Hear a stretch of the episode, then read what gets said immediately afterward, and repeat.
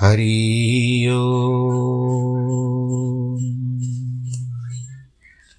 हरि हरि गुरुर्ब्रह्मा गुरुर्विष्णु गुरुर्देवो महेश्वरः गुरुर्साक्षात् परब्रह्म। तस्मै श्रीगुरवे नमः। विघ्नेश्वराय वरदाय, सुरप्रियाय, लम्बोदराय, सकलाय जगद्दिताय नागाननाय श्रुतियज्ञविभूषिताय गौरीसुताय, गणनाथ नमो नमस्ते। नाहं वसामि वैकुण्ठे, योगिनां हृदयेन च, मद्भक्तां यत्र गायन्ति तत्र तिष्ठामि नारद। जिस घर में हो आरती, चरण कमल चितलाय तहाँ हरि वासा करे, ज्योत अनंत जगाए। जहाँ भक्त कीर्तन करे, बहे प्रेम दरिया। तहाँ हरि श्रवण करे, सत्यलोक से आए। सब कुछ दीना आपने भेंट करूँ क्या नाथ? नमस्कार की भेंट लो, जोड़ू मैं दोनों हाथ, जोड़ू मैं दोनों हाथ, जोड़ू मैं दोनों हाथ।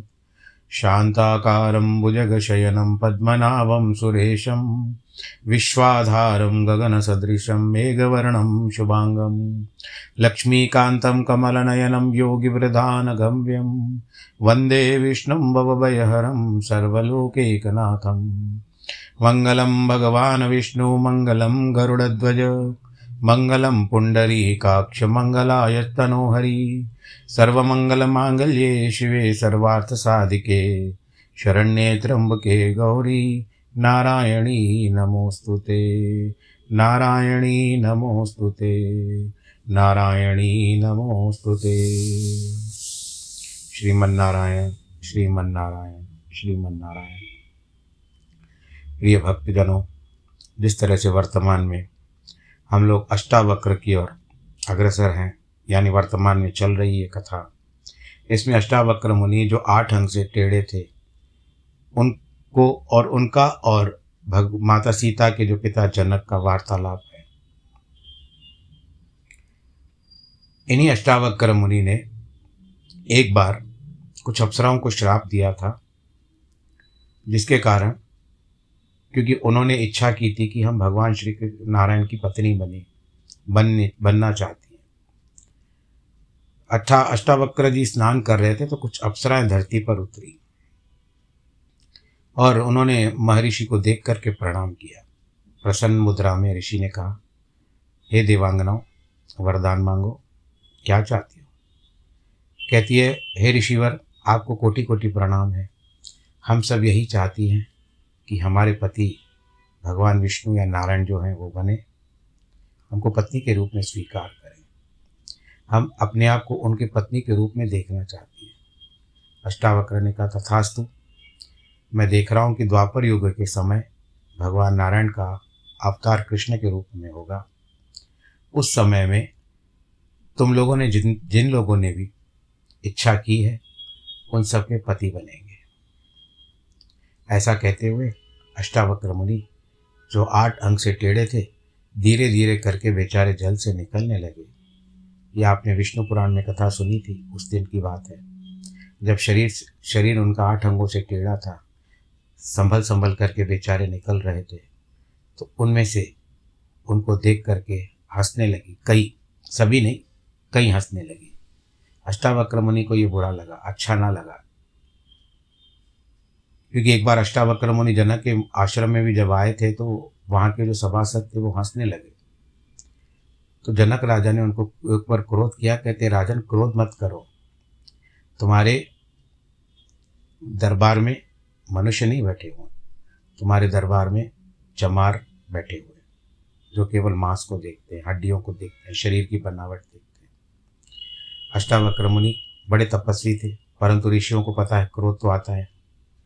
अष्टावक्र ने उसी समय हाथ में जल लिया, श्राप दिया कि तुम लोगों में से जो भी मुझ पर हँसी हो, मेरे टेढ़े अंगों को देख करके, आज मैं उनको श्राप देता हूँ कि भले ही नारायण जी उनको पत्नी के रूप में स्वीकार करें। परंतु वो कृष्ण के रूप में जब पृथ्वी को छोड़ करके जाएँगे तो जो भी हँसी हो ना, उन सब की गति जो होगी, वो चोर और डाकुओं के हो, पास हो जाएगी। फिर उसके बाद वैसा ही जीवन बीतेगा। तो कभी भी ऐसा कहा जाता है कि किसी को भी निम्न मत समझो आप। अपने कर्म के द्वारा बेचारे वो भुगत रहे थे। वो भी श्राप था उनके पिता कहोत का। वार्तालाप चल चुका है इस बात का। सुजाता माता का नाम था, वाल्मीकि नाना जी का नाम उदालक नाना जी का नाम था। वाल्मीकि नहीं था उदालक था। उदालक ब्रह्मा जी के मानस पुत्र। ये मैं फिर से एक बार उस संरचना को आपके सामने रख रहा हूँ। अब यहाँ पर जनक जी ने जब उनको गुरु के रूप में स्वीकार किया है और ज्ञान का वार्तालाप तो आप सुन ही रहे हो, किस तरह से ज्ञान की वार्ता है? चिंतयता जायते दुखम नान्य थे हे थी निश्चयी तयाहीनम सुखी शांत सर्वत्र गलित सुप्रह इस संसार में चिंता से दुख उत्पन्न होता है, अन्यथा नहीं। ऐसा जो निश्चय पूर्वक जानता है कि वह सुखी और शांत है, सर्वत्र उसकी सिप्रहा सिप्रहा कहते हैं इच्छा को। गलित है और वह चिंता से मुक्त है। अष्टावक्र कहते हैं, जहाँ अहंकार है, वहाँ कर्ता भाव है। जहाँ कर्ता भाव है अर्थात यह मैं ही कर रहा हूँ। ऐसा भाव है।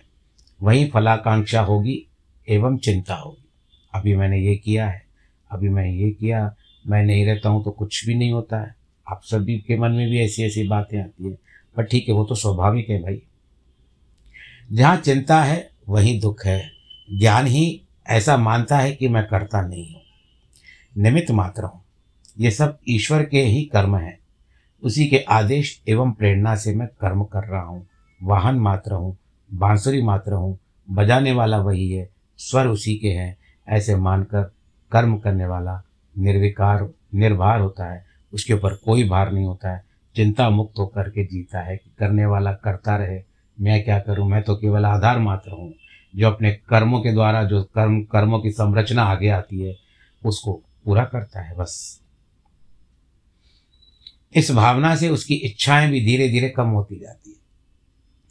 वह अपनी इच्छा से नहीं, परमात्मा की इच्छा मानकर कर्म करता है। वह चिंता मुक्त हो जाता है। भगवान के नाम की चिंता मणि मिल जाती है उसको। जिस प्रकार छोटा बच्चा अपने पिता की उंगली पकड़कर निश्चिंत हो जाता है, या अपनी माता की उंगली पकड़ करके निश्चिंत हो जाता है, कितने लोग भी आए उसको हाथ की उंगली, लेकिन उसको इस बात का ज्ञान होता है कि यही मेरे पिता है, क्योंकि उसने उसी को देखा है। माता पिता को ही देखा है। बाद में तो घुल मिल जाएगा दूसरों से, वो बात की बात है। परंतु माता पिता सर्वप्रथम रहते हैं। फिर वही बच्चा होता है, बड़ा होता है, वो अपने कर्म करने लगता है तो फिर माता पिता को पूछता नहीं है ये दुनियादारी है, पर सभी ऐसे नहीं है भाई। आप सबके प्रति मेरा ऐसा कोई भाव नहीं है। आप भी, आज भी बहुत सारे ऐसे हैं जो श्रवण कुमार की तरह अपने माता पिता की देखभाल करते हैं। अपने दुख सुख को माता के साथ माता पिता के साथ बांटते हैं। ऐसा होना चाहिए या नहीं होना चाहिए? आप मुझे इसका उत्तर दीजिएगा। पुत्र हो तो श्रवण कुमार जैसा हो, पाप कहते हैं ना लोग, भगवान जी पुत्र हो तो श्रवण कुमार के जैसा हो। क्योंकि हमारा भी स्वार्थ है, इच्छा रखते हैं। और फिर आप संस्कार भी तो उसको अपने अनुरूप दो जो आप विचार विचार करते हो, रखते हो अपने मन के बाद। अब वो कुसंस्कारी हो गया तो फिर धुंधकारी हो जाता है। जो भागवत में कथा आती है गौकर्ण और धुंधकारी की कथा। जो अपनी माता को मारता था, पिता को दुखी कर दिया था। तो किसी कभी भी प्रतिस्पर्धा मत सिखाओ अपने बच्चों को। सीखेगा संसार के हिसाब से, समय उसको सब सिखा देगा। हाँ कहाँ कहाँ पर ढीला हो तो माता पिता ही पहले गुरु होते हैं। माता संसार में चलना सिखा, घर में चलना सिखाती है और पिता संसार में चलना सिखाता है तो माता पिता ही गुरु होते हैं। तो इस प्रकार से वो बालक निश्चिंत हो जाता है। कुछ कुछ भाव मन में आ रहे हैं पुत्र के प्रति, और जो पुत्र अपने पिता की, माता की बहुत अच्छी सेवा करते हैं, मैं उनको बहुत बहुत आशीर्वाद देता हूँ और भगवान से भी उनके दीर्घायु की प्रार्थना करता हूँ। आज न जाने क्यों ऐसा आप लोगों से बात करने का मन हो गया? इसीलिए मनुष्य परमात्मा का सहारा लेकर के निश्चित जीता है। जब हमारे ऊपर भी कठिनाइयाँ पड़ती है तो उस समय कहते हैं ना भगवान जी के ऊपर रख दो अच्छा ही करेंगे। करते अच्छा ही है। परंतु कर्म आगे आड़े आते हैं उससे हमारी थोड़ी मुश्क, मुश्किल बढ़ जाती है। जो ईश्वर की सत्ता में विश्वास नहीं रखते उनका जीवन अनेक प्रकार की कुंठाओं से ग्रसित रहता है। और ऐसे व्यक्तियों को वैकुंठ में कोई जगह नहीं मिलती, कोई स्थान नहीं मिलता, क्योंकि वहाँ से वो कुंठा रहता है, इसके लिए उसको वैकुंठ कहते हैं। भगवान नारायण जी का जो धाम है। अतः मानसिक संतुलन को बनाए रखने के लिए ईश्वर की ऐसी धारणा अत्यंत महत्वपूर्ण है। ईश्वर है या नहीं? यह इतना महत्वपूर्ण नहीं है जिसका उसका, जितना उसका मानना महत्वपूर्ण है। है। सदैव है। सदैव रहेंगे। न आदि है, न मध्य है, न अंत है। वो सदैव है, क्योंकि वो ही है, इसके लिए हम उनके द्वारा हमें भेजा गया है, हम कार्य का, कार्यभार संभाल रहे हैं। आगे अष्टावकर कहते हैं, जो आत्मज्ञान को उपलब्ध हो गया है, वह अपने को निश्चय बोध स्वरूप चैतन्य आत्मा समझता है। उसका शरीर से संबंध विच्छेद हो जाता है। इसीलिए ऐसा ज्ञानी कहता है कि मैं शरीर नहीं हूँ, मैं तो आत्मा हूँ। आत्मा का कोई शरीर नहीं होने से वह कहता है, मैं शरीर नहीं हूँ। ज्ञानी ऐसा निश्चय पूर्वक जानता है, जिससे वह कैवल्य को प्राप्त हो जाता है। कैवल्य को प्राप्त हुआ ज्ञानी अपने को आत्मस्वरूप मानता है, जिससे वह किए और अन किए कर्मों का स्मरण नहीं करता, क्योंकि जो कर्म किए गए हैं ना, वे शरीर द्वारा किए गए हैं, जो अन्न किए रह गए हैं, केवल विचारों तक सीमित रह गए हैं वे मन की सीमा में आते हैं, दोनों का आत्मा से कोई संबंध नहीं होने से उसका स्मरण नहीं करता। जब तक आप किसी पद पर हो, आपके ऊपर बहुत सारे कर्तव्य भार हैं, पर आप जब उस कर आप पद को छोड़ देते हो, किसी सरकारी पद पर हो, या किसी बड़े प्रतिष्ठान में आप प्रबंधक के पद पर हो महानिदेशक के पद पर हो तो उस समय आपके कर्तव्य भार बहुत होते हैं। पर एक बार आपने वहाँ से त्याग पत्र दे दिया तो फिर आपके ऊपर कोई नहीं रहती बात।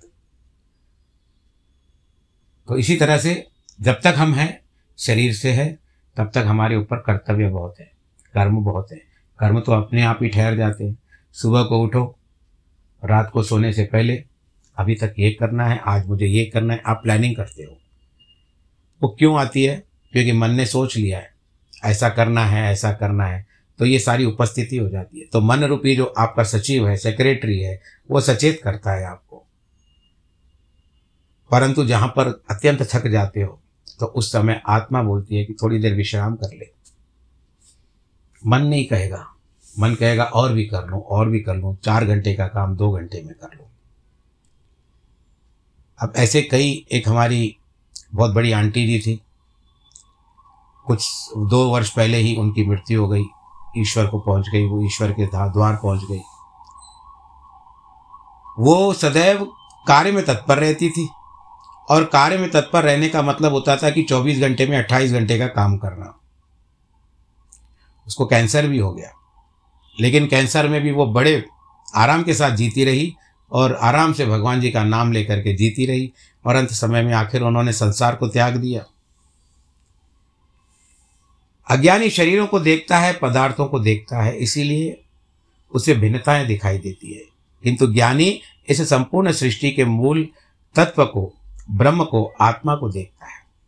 जिससे सृष्टि का अस्तित्व है, इसीलिए उसे इस संपूर्ण सृष्टि में एकता दिखाई देती है। एक साम्य दिखाई देता है, जिसने आत्मा को जान लिया है, वह आत्मरूप में हो जाता है।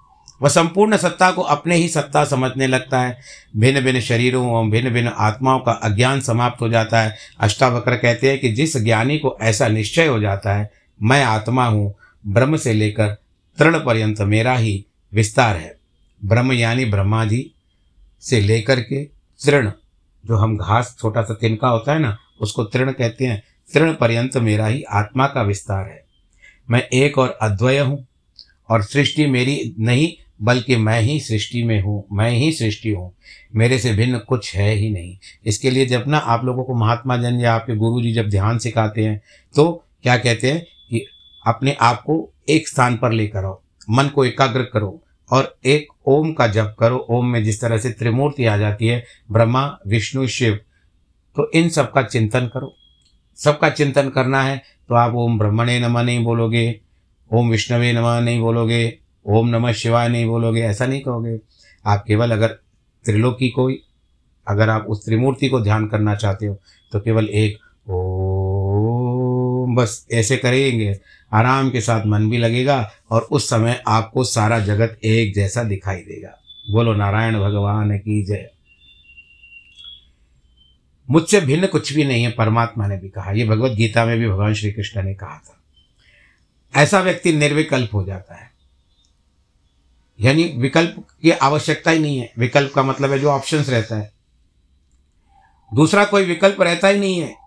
वही व्यक्ति शांत और शुद्ध हो जाता है। निखालिस स्वर्ण हो जाता है। खालिस स्वर्ण हो जाता है। जितनी विकृति, विजातीय अशुद्धता थी, सब दूर हो गई। अब ऐसा व्यक्ति प्राप्त से भी नहीं करता, न अप्राप्त की चिंता करता है, दोनों से सर्वथा मुक्त हो जाता है। ऐसा व्यक्ति ही कह सकता है कि सब कुछ मेरा है अथवा मेरा कुछ भी नहीं है। मैं आया हूँ, परमात्मा ने संसार में भेजा है, संरचना माता पिता के द्वारा हुई है, उनके द्वारा मैं यहाँ पर उपस्थित हूँ, कर्म जो मेरे होंगे, माता और पिता, भाग्य तो हमको देते नहीं है, जन्म देते हैं। हाँ जायदाद, ज़मीन, जायदाद सब देंगे, और हमने उसको ही सब कुछ गंवा दिया तो। फिर गाना पड़ेगा, सब कुछ लुटा के होश में आए तो क्या मिला नहीं करना चाहिए? अनेक आश्चर्यों वाला है, यह विश्व भी कुछ नहीं है, अर्थात मिथ्या है, ऐसा जो निश्चय पूर्वक जानता है, वह वासना रहे तो बोध स्वरूप पुरुष इस प्रकार शांति को प्राप्त हो, मानो कुछ भी है ही नहीं। और बहुत विरला मिलेगा ऐसा व्यक्ति आपको। जिसने शाश्वत को जान लिया है, वह क्षण वंगुर में रुचि नहीं लेता। जिसने परम को जान लिया है, वह क्षुद्र में मोहित नहीं होता। जो अद्वैत के परमानंद से मग्न हो गया हो, वह द्वैत के अशांत, दुखमय और क्लेश युक्त घेरे से बाहर हो जाता है। फिर उसकी इस क्षणिक एवं नाशवान संसार के प्रति वासना, आसक्ति आदि सब कुछ छूट जाती है। परम शांति को उपलब्ध हो जाता है। अष्टावक्र कहते हैं, यद्यपि यह संसार अनेक आश्चर्यों वाला है, किंतु आत्मानंद के सामने कुछ भी नहीं है। मिथ्या है, रसहीन है बोध स्वरूप पुरुष आत्मज्ञानी ऐसा निश्चय पूर्वक जानता है, इसीलिए वह संसार को मिथ्या समझकर शांति को प्राप्त हो जाता है। हम एक अपना उदाहरण ले लेते हैं, जो मैं विचार कर रहा हूँ कि आप सब तरह से कार्य करके आके जब आपका शरीर क्लांत हो जाता है, थक जाते हो, रात्रि के समय आप तकिया नीचे रख करके, सर के नीचे तकिया रख करके, उस समय नारायण जी का जिस तरह से आप भगवान के गोद में जा कर के, जैसे ना एक थका हुआ बालक माता के पिता के गोद में उसको अच्छी नींद आ जाती है तो उस समय अपना सर भी माता या पिता जो परमात्मा का ही स्वरूप है, अपने लक्ष्मी नारायण जो मेरे तो इष्ट देवता माता पिता वही हैं तो मैं उनका ही ध्यान करता हूँ और मुझे अपने गोद में सुलाते हैं। और शरीर थक जाता है शरीर को पता नहीं होता है कि मैंने कितना कार्य किया और मैं कितना थक गया हूँ।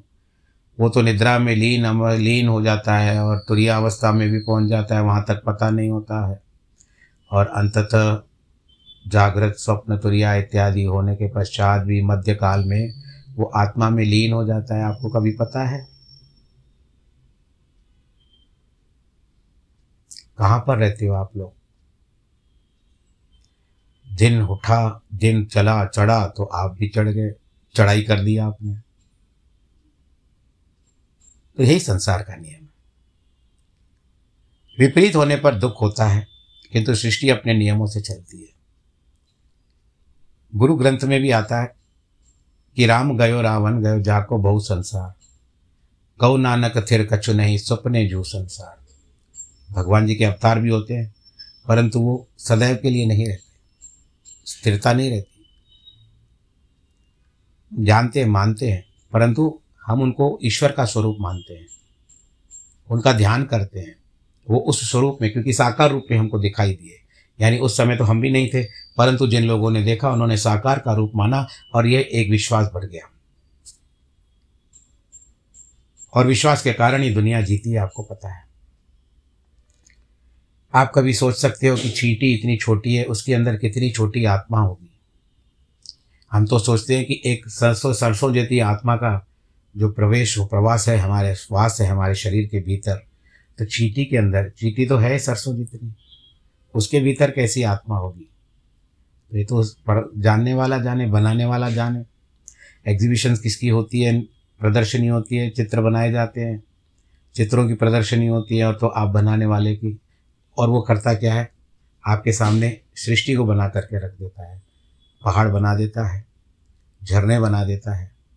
परंतु उसने क्या की है? अपना भाव डाल दिया उसके भीतर। जब भाव हो जाता है तो उसका प्रभाव भी ज़्यादा हो जाता है। हर मनुष्य को सुख दुख की चिंता नहीं है। मनुष्य अपने को उन नियमों के अनुकूल बनाकर सुखी हो सकता है। एक विपरीत जाने पर आज जिस तरह से हम एक बात कर कहते हैं कि आज इतनी वर्षा हो रही है, आठ दिन से लगभग लगभग भारतवर्ष के कई स्थानों पर, लगभग आधे भारत के ऊपर, पौना भारत जिसको कहते हैं। वहाँ तक वर्षा व्यापक रूप से हो रही है, बंद ही नहीं हो रही है। तो अब वहाँ पर हम तो फिर भी अपने अपने घरों में जो भगवान की दी हुई है, आशीर्वाद प्राप्त है। कई लोग तो बेचारे झुग्गी झोपड़ियों में भी रहते हैं छोटी छोटी झोपड़ियों में रहते हैं। उनके घरों में पानी आता है, ये तो टीवी में भी दिखाते हैं आपको। कितनी दया आती है कि बेचारे फंस गए। नाव चलनी शुरू हो जाती है मार्गों पर, नहीं तो मोटर गाड़ियाँ चलती है। कहाँ चली जाती है मोटर गाड़ियाँ? तो प्रकृति के आगे, प्रकृति की जो प्रवृत्ति हो जाती है ना तो प्रवृत्ति के आगे हम लोग निवृत्ति को नहीं पा सकते। आत्मज्ञान ही इसी रहस्य को जान लेता है कि जिससे सृष्टि के नियमों के अनुकूल व्यवहार करता हुआ सृष्टि की अवहेलना, अपेक्षा करता है, वह मिथ्या एवं तथ्यहीन असत्य समझने लगता है। इसी से उसे शांति प्राप्त होती है। इसी विपरीत संसारी मनुष्य सृष्टि के नियमों के अज्ञान के कारण सांसारिक, सामाजिक आदि नियमों में उलझकर अशांति को प्राप्त होता है। ज्ञानी एवं अज्ञानी की दृष्टि में यही अंतर होता है। सृष्टि के नियमों को जान लेना ही ज्ञान है एवं इन्हें नहीं जान पाना ही अज्ञान है। इसीलिए ज्ञान से ही अज्ञान मिटता है। हम अंधेरा और रोशनी को करते हैं। जब तक अंधेरा है आप कितनी भी ताली बजा लो कि मेरे ताली बजाने से अंधेरा मिट जाएगा, नहीं। आपको जो माध्यम है,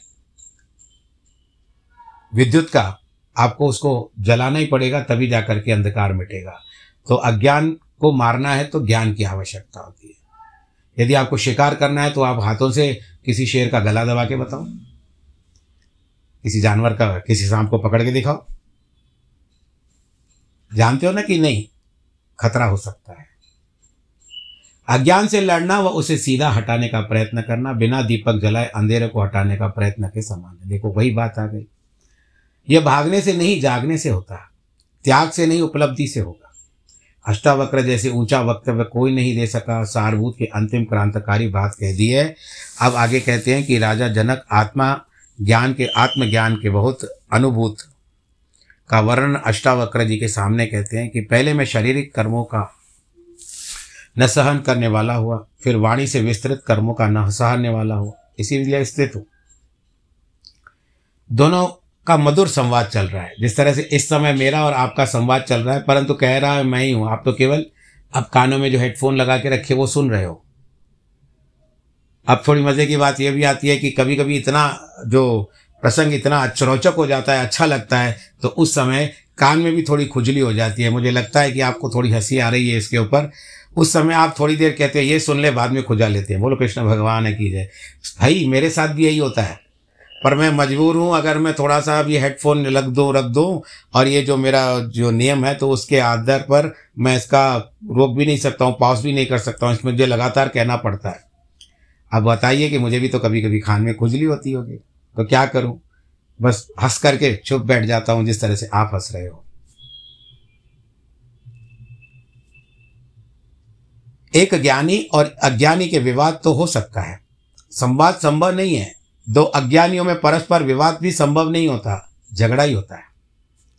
अष्टावक्र के उपदेश से जनक आत्मज्ञान को उपलब्ध हुए। अब वे अपनी उपलब्धि के कर्म का वर्णन करते हुए कहते हैं, वासना के कारण चित्त में तरंगे उठती है। जिससे मन के में विचारों की, संकल्प विकल्प भी उथल पुथल आरंभ होती है। यही विचार वाणी एवं शारीरिक क्रियाओं में प्रकट होते हैं। मैंने शायद पिछली बार कहा था कि ये जो सोशल मीडिया है, इसके ऊपर आप निरंतर जो देखते जाओगे, वही आपको दिखाता जाएगा। यही एक प्रकार की तरंगे हैं। वही जो आप जिसके ऊपर ज़्यादा फोकस करोगे, ध्यान दोगे कॉन्सेंट्रेट करोगे, बस वो आपके ऊपर वही देखा, दिखाता जाएगा। हो सकता है कि वो भी ये भी सुन लिया होगा सोशल मीडिया ने, फिर आपके पास ऐसे कुछ प्रसंग आ जाएँगे। इसका रोकने का, रोकने से आत्मज्ञान होता है। अब उस दिन एक चर्चा की बात आती है, एक हँसी की बात आती है। काम, क्रोध, लोभ, मोह, अहंकार, ये तो पाँच विकार हैं ही हैं, और पाँच, छह विकार और हो गए हैं। जैसे हम भी कहते हैं हम भी हैं ऐसे नहीं कि हम आप, आपको कहते हैं। हम भी हैं इसके सिवा हमारा भी नहीं गुजरता दिन। है प्रभु का नाम भी है साथ में पर ऐसा नहीं। पर ऐसे है कि क्या क्या आता है?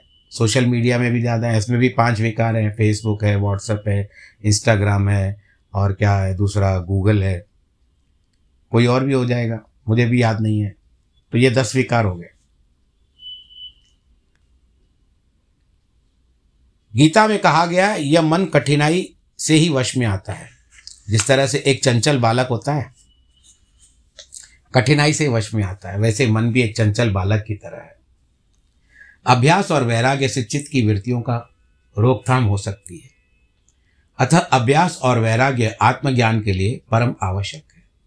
जनक कहते हैं, पहले मैंने शारीरिक कर्मों का की रोकथाम की, फिर वाणी और कर्मों को रोकथाम की फिर मानसिक कर्मों का भी, को भी रोकथाम में रोक दिया। इस प्रकार मैं आत्मज्ञान को उपलब्ध होकर अब आत्मा में ही स्थित हूँ। शरीर और इंद्रियों से जो कर्म किए जाते हैं, उसके साथ फलाकांक्षा, आशा निराशा लाभ हानि सुख दुख, अनेक अपेक्षा अपेक्षाएँ जुड़ी रहती है, जिनसे मन में विक्षेप उत्पन्न होते हैं।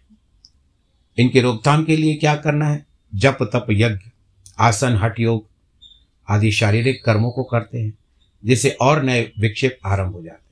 शरीर गतिमान हो जाता है और उन पहलुओं को ढूंढता है जो हमारे अंदर छुपे हुए हैं।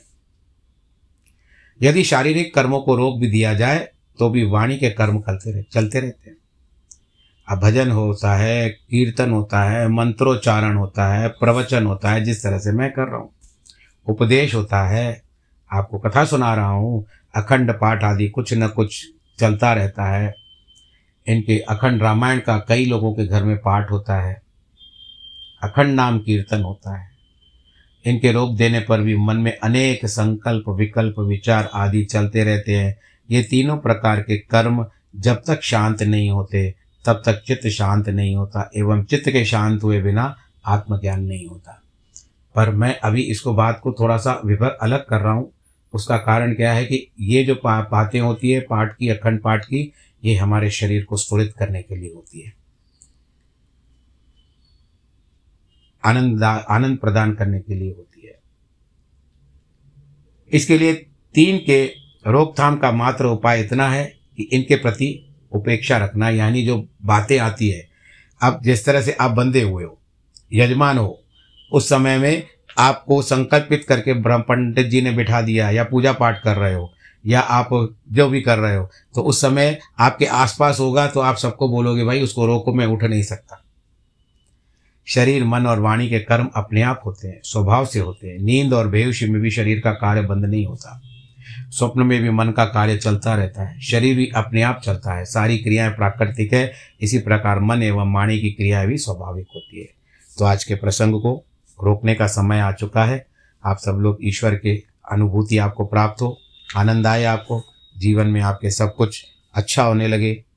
आपके मन, वचन, कर्म सदैव उच्च रूप में परमात्मा में लगे रहे। और मैं आपको ये बताना चाहता हूँ कि अभी तो बहुत समय है। उनतीस तारीख, जनवरी 2022 जो हैदराबाद के लोग हैं, मेरी कथा सुनते हैं। मैं उनको ये सूचना देता हूँ कि मेरे श्रीमद् भागवत की कथा उनतीस जनवरी 2023 से लेकर के पाँच जनवरी, उनतीस यानी मैं आठ दिन का हिसाब लगाता हूँ, पाँच जनवरी तक हीरा हॉल हैदराबाद में जो होता है एबिट्स के पास, वहाँ पर होगी।